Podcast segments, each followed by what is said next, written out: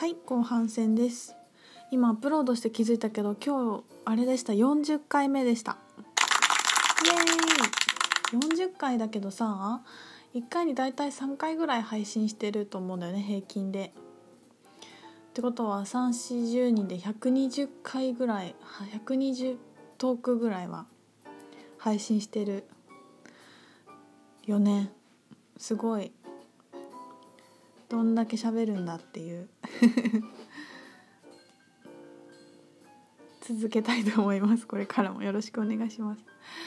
はい。後半戦はねあのお友達のクリスタルを一緒に買い付けているなおちゃんのお話なんだけどなおちゃんの飼ってるね猫ちゃんがすごい面白くて。でなんか、まあ、これはもし動物飼ってる人がいればそういう風にコミュニケーション取れるよっていう話で聞いてほしいんだけどなんかえっと彼女は私のアカシックリーディングの個人セッションを始めた時のね2番目のお客さんなんですよ。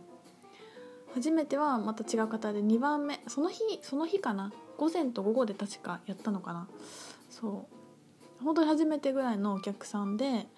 モニターだったんだよねその時。で受けてくれてそっからも劇的に人生がぐわって変わっていくんだよね。であのー彼女も、えー、と今サンフランシスコにじゃサンフランシスコだっけ？あシアトルだ。にいるんだけどそこであのアカシックリーディングの講座を向こうでまた向こうのやり方で受けてでアカシック読めるようになってでどんどんどんどんあの恋愛も人間関係もお金も仕事もすごく良くなっていて面白いんだけどでその飼ってる猫ちゃんがねムーっていうねにゃんこなんだけど黒い猫ちゃんなんだけどなんかそのアカシックをやり始めて自分と猫との関係性をリーディングしたりとかしてたんだってそしたらねやっぱリーディングしてる時寄ってくるらしいんだよ。で寄ってくるしそのなんかリーディングをして理解をしてあこの人と私この猫ちゃんと私はこういう付き合いがあって今回も一緒にいるんだなっていうのがすごく分かっていったらもうなんか思い出してくれてありがとうみたいな感じでこうなんかスリスリしてくれたりとかしたってことがあったんだって。で可愛いねって言ってたんだけどなんか最近なおちゃんが パンプするにつれてそのムーちゃんもすごいパンプしててね。あのクリスタルをいろいろ買い付けてくるからまあお話ししたりさ一緒に寝たりとかするじゃない？でえーと、うちアメジストいくつか取り扱ってるんだけどなおちゃんが自分で買い付けたアメジストをえーと、枕元に置いて寝たんだって。でね寝たらその日からムーちゃんが自分のおでこをなんかハムハムしてる。何て言ってたかな。なんかこうなんおでこをなんかこうなんなんかねハムハムしてくんだって。引っかくわけじゃない。何て言ってたかな。でもなんかそのおでこを何かをしてくるらしくて。それがなんか2日ぐらいかな。続いてこれなんだろうって思ってあのアニマルコミュニケーターの人とかいるじゃないですか。もうなんか知り合いになんか聞いてみたらしくて。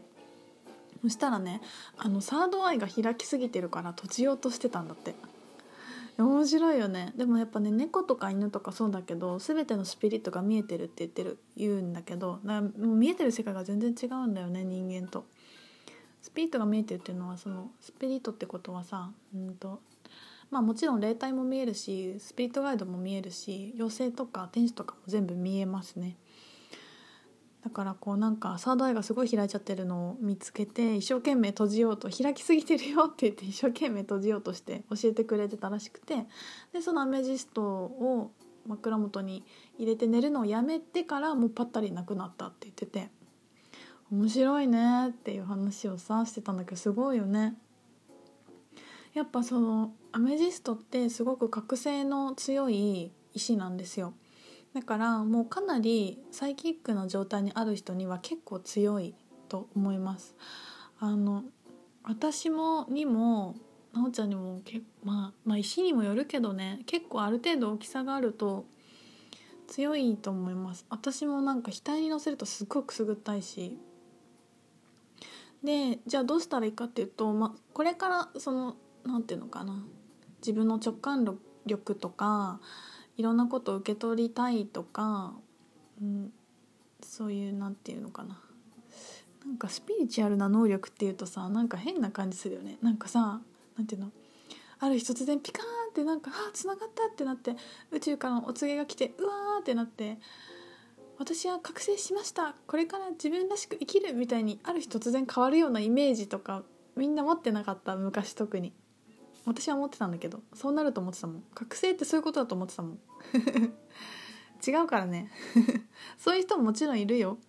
もちろんいます。一握りだけど。それでもそういう人はさ自分でもうプログラミングしててそうじゃないと追いつけないぐらい自分の使命をやることを自分でね課題を積んできてるわけだし必要なプロセスだから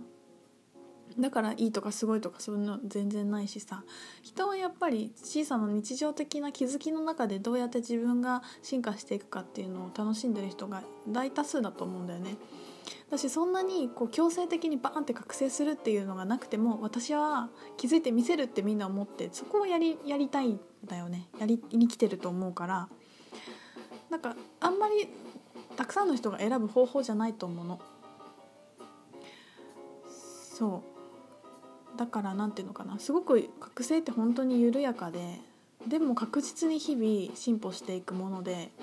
その緩やかなんだけど1ヶ月とか3ヶ月でも振り返った時に全然自分が変わっていくっていうその今加速のスピードもすごく速いしということだと思うんだけど。そうでなんかアメジストは本当に何ていうのかな。そういうの全然信じない人とかにすごくいいみたいですね。あのなんていうのかな全く信じてくれないお父さんとか彼氏とかもしいれば「お前またなんか怪しい講座行ってんのか」とか お金いっぱい使ってとか言われとかそういうことばっかり言ってくる人とかにいたらそっと枕元に入れてみてください。とか言ってね知らないよあのご自身のあれでやってくださいね でもそういうそれでなんかこうちょっとずつせあのなんか石に興味を持ち始め全くそういうの絶対苦手っていう人が石に興味を持ち始めたとかそれっていいの？何それとかっていうようになってきたとかなんかちょっとずつそういうものもあるかもねみたいな感じに緩やかに変わってきたっていう体験談が結構あるみたいでいや石の力はすごいよね。まあ、特に紫ってサードアイのチャクラに効くものだからもうアメジストとか本当にぴったりのそういう石なんだけど。いやクリスタルはすごいよね。面白い。はいそんな感じでした。でもきっとなんかムーちゃんみたいにあのこうなんていうのかな。会話みんな全然でもっとできると思う。で私はペット飼ってないから言えないんだけどさ。あでもね私は用品店の猫ちゃんと結構サイキックで会話をしてますね。面白いよ。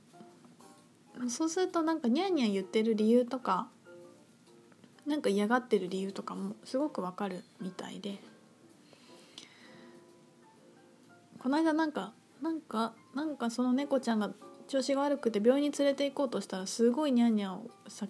あの暴れててでそれがなんでかなってリーディングしてで話してたら昔捨てられた記憶があってなんかまた捨てられると勘違いしたんだって。で大きい声であの絶対捨てるわけないからもうなんか大丈夫だよっていうのをすごい言い続けて車を運転したらなんかだんだん収まったとかって言ってて。で別にさなんかそれはリーディングっていうよりもなんか話しかけてみるっていうのはなんかあこういうことかなってなんか思ったらそうだからさ。別に全然みんな誰でもガシックリーダーに限らずできることだと思うんだけどでもそれって自分の本音とか気持ちに心を傾けるのと同じようなことだからね自分にも静かにこう「どうしたの?」って自分に言ってあげて「どうしてほしいの？今何がしたいの？どんな気持ちがいいの?」って聞いてあげれてればさ誰何にでもなんかその応用編みたいなもんだからさもちろん猫とも話せるしなんか大人と話すより分かりやすいと思うんだよねピュアに大人の方がなんかさ「大丈夫?」とかさこう英語なんか見え張ったりとかして言わないことの方が多いから猫とか赤ちゃんとかの方がスムーズだったりする気もしますけどねそうだからペット飼ってる人がいたらお話ししてみてください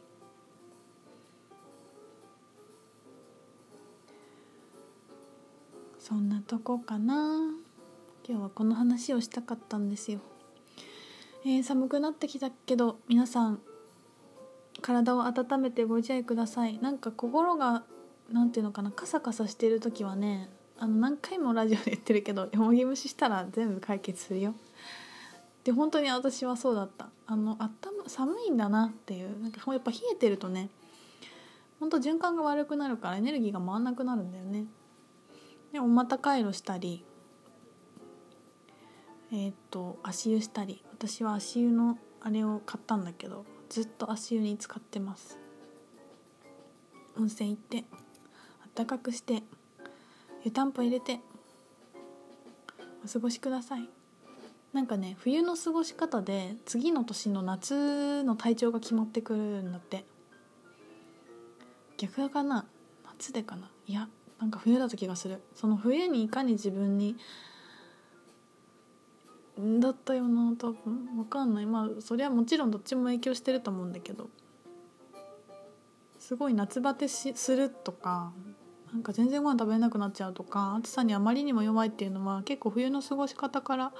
来ることがあるっていうのをあの接骨院の先生が教えてくれましたね。